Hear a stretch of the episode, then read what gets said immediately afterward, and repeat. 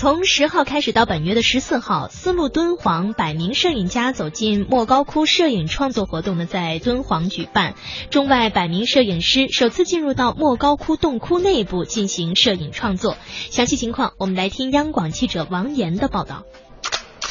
在莫高窟428窟中，西安建筑科技大学建筑学院教授、陕西省文联副主席胡武功仔细观摩壁画雕塑，寻找拍摄角度。在他看来，这次到莫高窟拍摄是一次用心和历史对话的深度体验。这是一个世界级的一个文化遗产，我们每个人都非常向往，想用自己的镜头呢，亲身的体验一下，能和这个古老的传统的文化面对面的近距离的一个对话，看到的是古人的一种创造精神，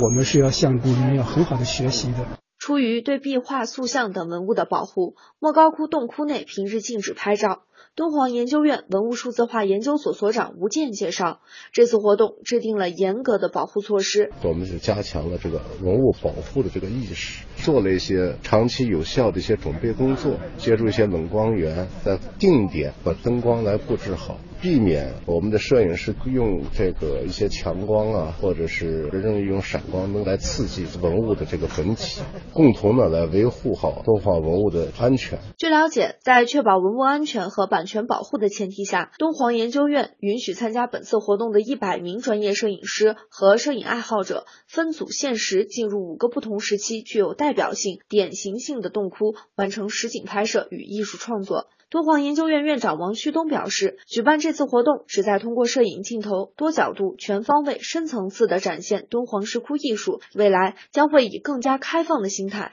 在保护的基础上向民众展示敦煌艺术。这样的活动其实上是我们弘扬的一个重要的成果，同时呢是我们保护的一个延伸。通过各位摄影家的创作，能够让更多的人从更多的视角来了解对人类珍贵的文化遗产，让他们加入了就是保护这珍贵的文化遗产的这个行列中间，应该说是跨时代的、非常突破的一件事情。